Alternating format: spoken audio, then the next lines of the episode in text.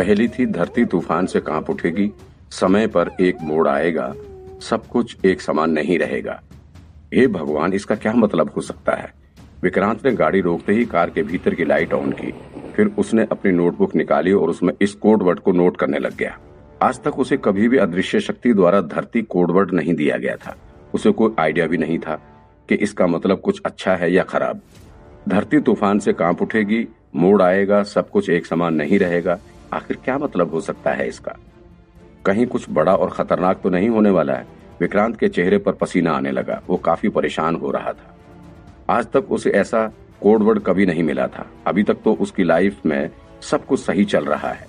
वो एक के बाद एक केस भी सॉल्व कर रहा है और भरपूर पैसे भी कमा रहा है।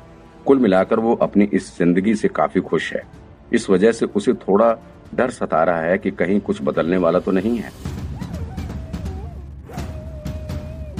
अब तक सुबह के चार बज चुके थे। करजत से मुंबई शहर पहुँचने में तकरीबन एक डेढ़ घंटे लगते हैं।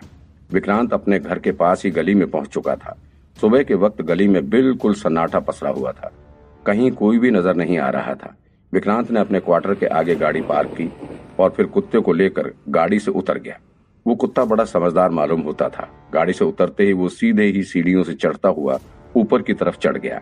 वो सीधे ही विक्रांत के कमरे के आगे बनी बालकनी में अपनी दुम हिलाते हुए टहलने लगा। विक्रांत भी बालकनी तक पहुँच चुका था।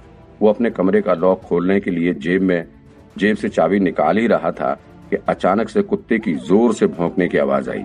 कुत्ते के भौंकते ही किसी के ज़ोर से गिरने की आवाज़ आई। विक्रांत ने तुरंत पीछे पलट कर देखा तो वहाँ ज़मीन पर, पड़ोस की मोनिका ज़मीन पर गिरी हुई थी। विक्रांत उसे देखकर चौंक पड़ा। अरे, मोनिका जी, आप यहाँ? उसका चेहरा सूजा हुआ था और लाल भी था। ऐसा लग रहा था कि मानो उसे किसी ने मारा हो। मोनिका के गाल पर किसी के पंजे का निशान भी पड़ा हुआ था। कुत्ते को अचानक से देखकर वो डर गई थी और बेंच से पलटकर फर्श पर गिर पड़ी थी।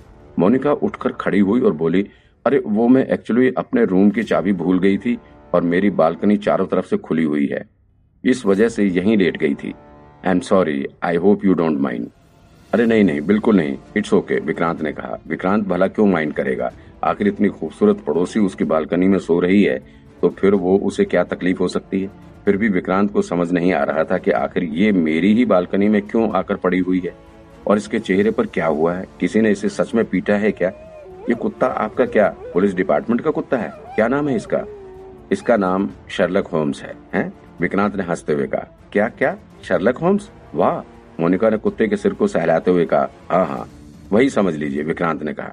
उफ, छी, इसमें तो बड़ी स्मेल आ रही है, मोनिका ने अपनी नाक से कोड़ते हुए कहा। हाँ थोड़ा गंदा हो गया है, मैं इसे अभी नहलाने ही जा रहा हूँ, विक्रांत ने जवाब दिया। अरे, कोई नहीं कोई नहीं, मैं नहला देती हूँ, मुझे डॉगी बहुत पसंद है, पहले भी मैं रखती थी। वैसे आप दो तीन दिनों से दिखाई नहीं पड़ रहे थे, कहीं गए थे क्या?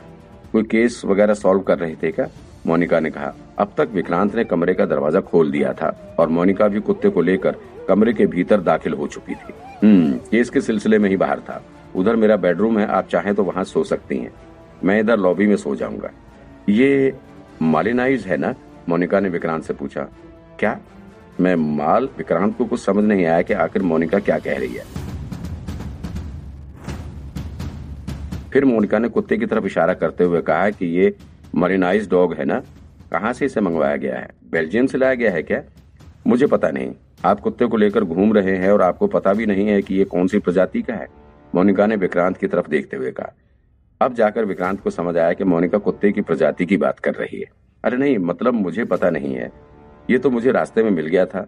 ये मेरा पीछा कर रहा था तो मैं इसे लेकर चला आया। विक्रांत को मोनिका की बात पर हँसी भी आ रही थी। वो इसे बेल्जियम से लाया हुआ कोई स्पेशल डॉग समझ रही थी। जबकि ये तो गू खाने वाला कुत्ता है।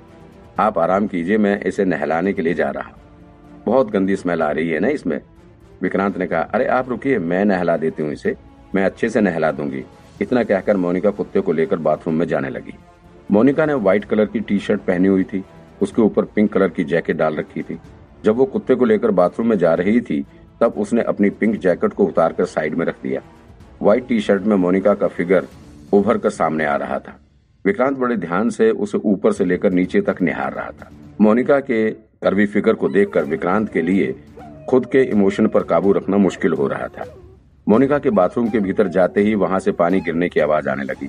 बीच बीच में कुत्ते के भौंकने की भी आवाज़ आ रही थी। विक्रांत बाहर खड़े खड़े ही अंदर के दृश्य की कल्पना कर रहा था। विक्रांत को तो एक बार के लिए यकीन ही नहीं हो रहा था कि एक लड़की इस वक्त उसके घर के अंदर, उसके बाथरूम में बैठी हुई है। अदृश्य शक्ति के कोड वर्ड में ऐसा कोई भी शब्द नहीं था, जिससे अंदाज़ा लगाया जा सकता है कि उसे कोई लड़की मिलने वाली है। लगभग दस मिनट बाद जब मोनिका कुत्ते को नहलाकर बाहर निकली तो उसकी टी शर्ट भीगी हुई थी। अब तो उसका बदन और उभर कर सामने आ रहा था। विक्रांत के लिए खुद के मन को संभालना काफ़ी मुश्किल हो रहा था।